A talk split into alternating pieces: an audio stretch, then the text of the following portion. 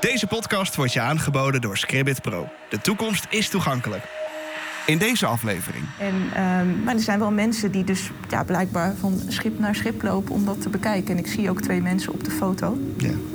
En, en dat, ja, dat vind ik wel fascinerend. Dat je vier uur door een desolate omgeving reist, inderdaad. Omdat je Je zou die bijna zeggen dat je er toevallig langs moet komen op weg. Ja, Ja. Hoe beleef jij kunst? Kijk je ernaar? Lees je het bordje? Raak je het aan? In deze podcastreeks laat ik, Ferry Molenaar, jou ervaren dat er meer is dan alleen maar kijken naar kunst. Want hoewel je ogen veel zien, ontwaren ze vaak niet de reden waarom een kunstwerk echt bijzonder is. Daarbij heb ik één groot voordeel. Ik ben namelijk blind.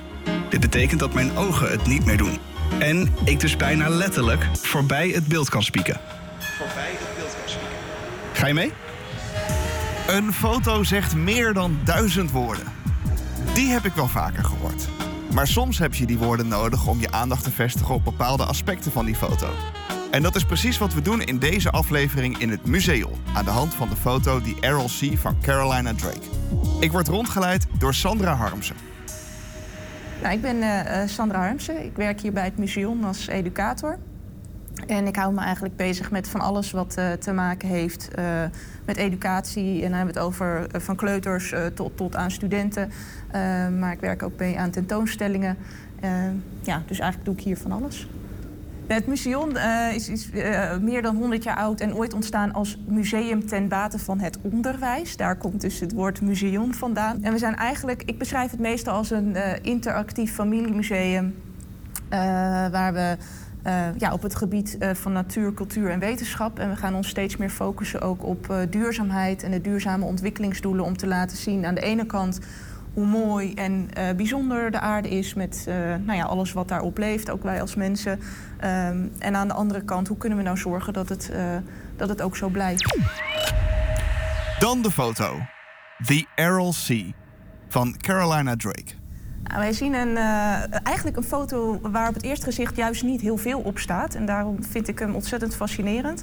En eh, je ziet eigenlijk scheepswrakken ehm, in een ja, woestijnlandschap, in een woestijnomgeving. Eerste vraag die dan bij mij opkomt.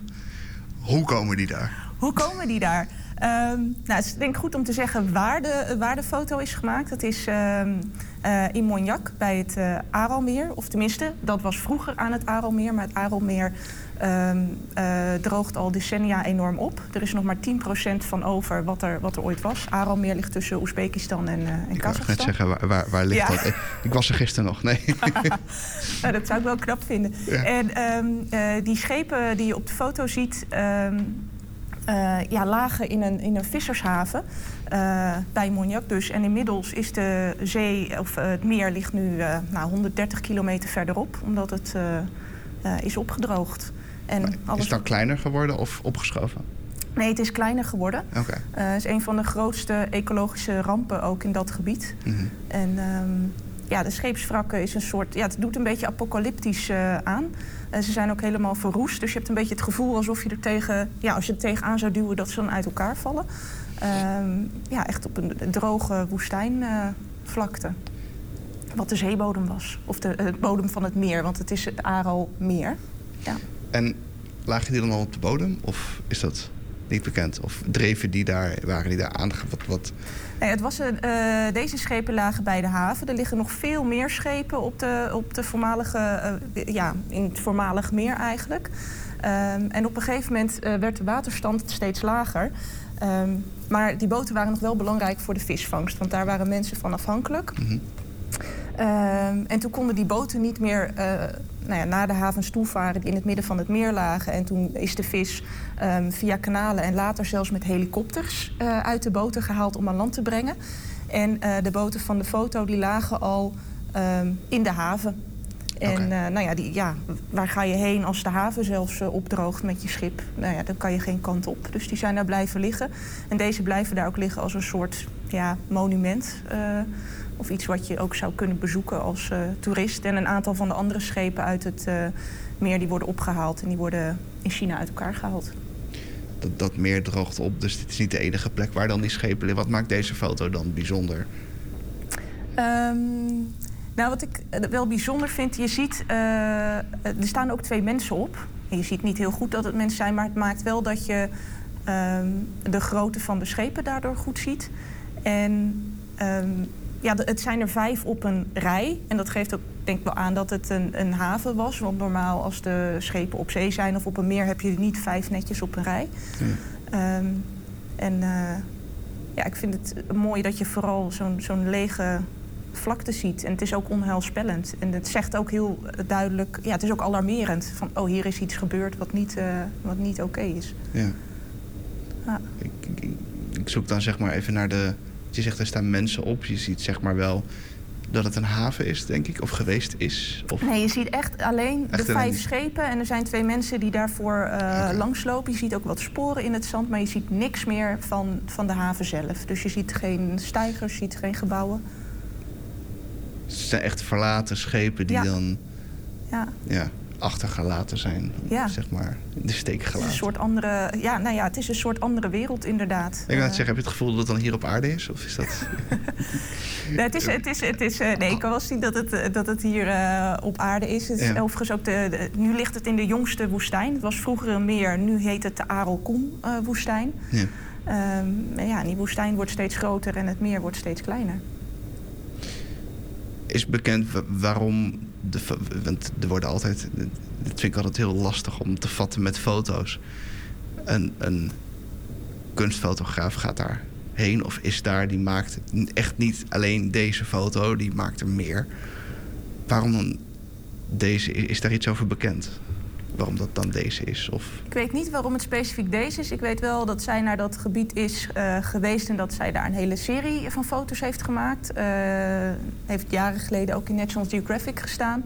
Uh, en uh, dat ging ook over het gebied en ehm, ja, wat daar nu allemaal de hand, aan de hand is en ook wat de gevolgen zijn ehm, van de verdroging. Want nou ja, ik zei al, het is een grote e ecologische ramp, ja. maar niet alleen voor de natuur, maar ook voor de mensen die daar wonen. Ja, ik, uh, ik vind hem heel moeilijk te vatten. Ik, ik, ik heb een beeld bij de foto. Ja. Uh, ik heb een schip zeg maar nog nooit droog zien liggen. Nee, dat maakt het ook zo raar. Want je ziet ineens dat er aan de onderkant nog heel erg veel zit. en daar moest natuurlijk al die vis in. En ja. Uh, nou ja, dat is, dat is niet meer het geval. Is deze foto eigenlijk een waarschuwing? Ik, ik, ik zie hier wel een, een waarschuwing in. En um, nou, verdroging is sowieso wereldwijd een heel groot probleem. En nou is deze vorm van verdroging niet door klimaatverandering ontstaan. Ja.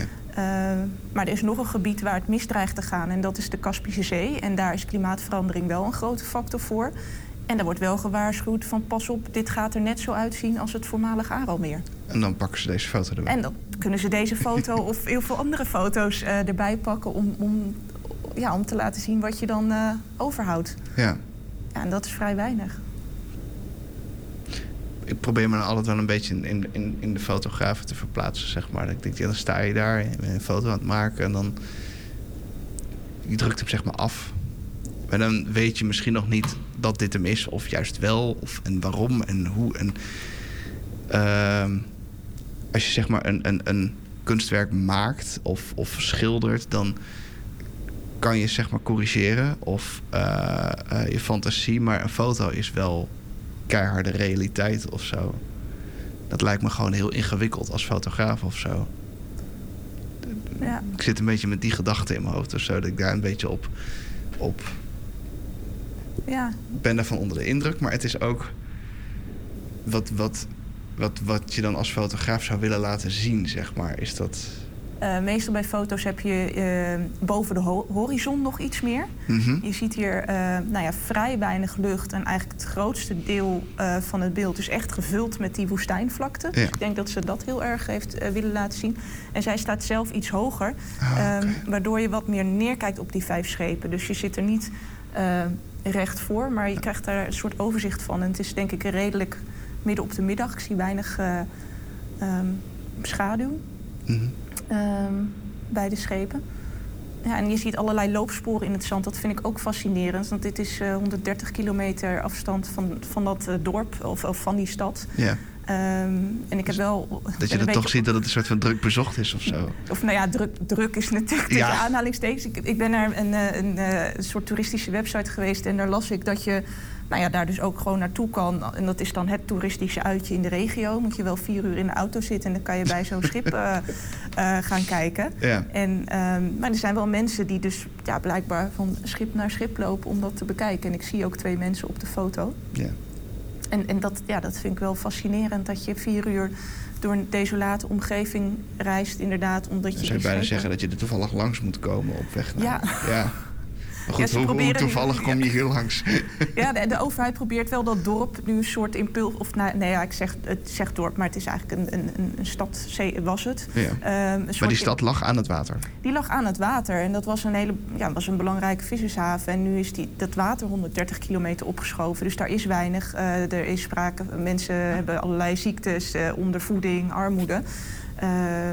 Dus maar dat is ook met- immens 130 kilometer. Ja. Ik, ik probeer hem nu ineens te vatten. Dat ik denk, als we het is, eh, praktisch zeg maar in het midden van Nederland van west naar oost, Ja, dat, dat je water ineens weg ja, is. dat is bizar. De oppervlakte van, van het Aralmeer eh, was 68.000 vierkante kilometer. Ja. Nou, oppervlakte van Nederland is 42.000. Dus Ja. het was groter dan Nederland. En er is nog maar 10% van over.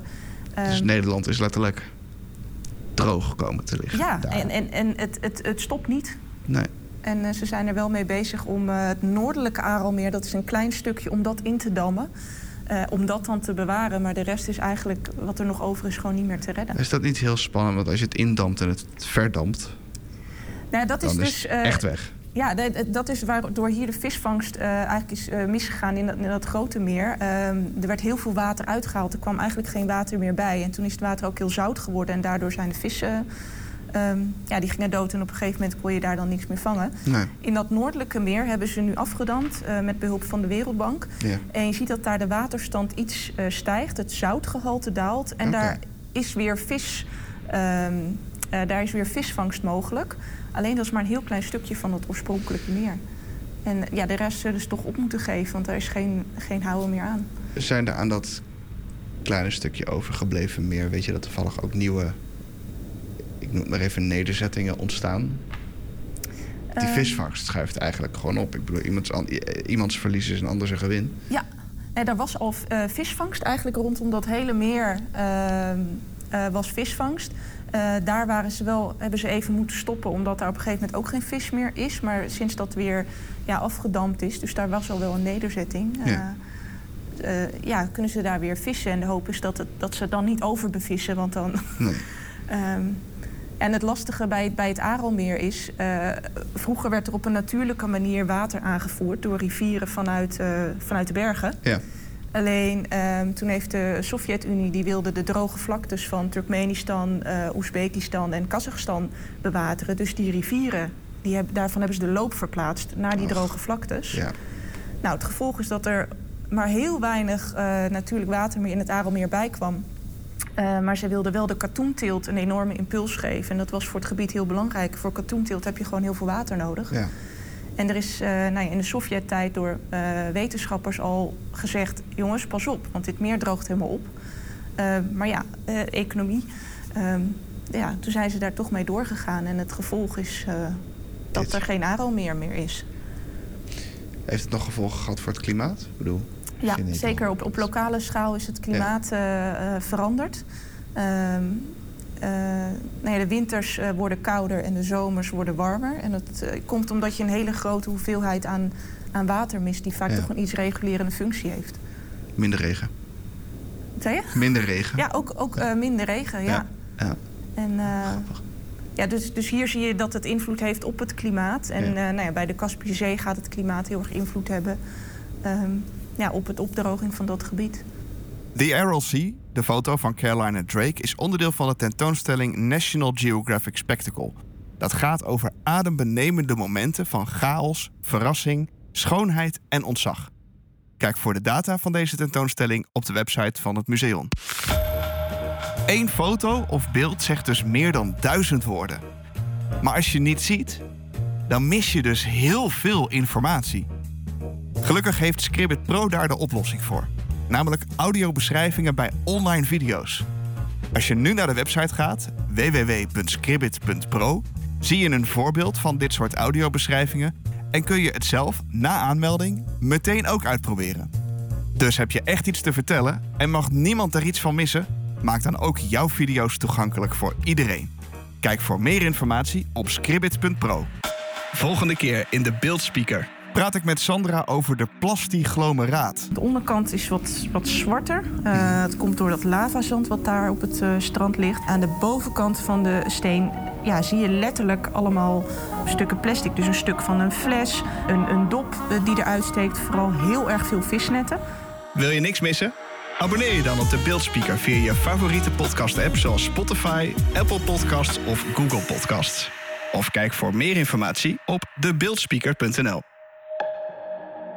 De Beeldspeaker wordt je aangeboden door Scribbit Pro. En deze aflevering werd mede mogelijk gemaakt door het Bartimeus Fonds, Oren en Ogen Tekort en het Museum. Montage en productie, Ferry Molenaar, de podcast creator. Kijk voor meer informatie in de beschrijving van deze aflevering.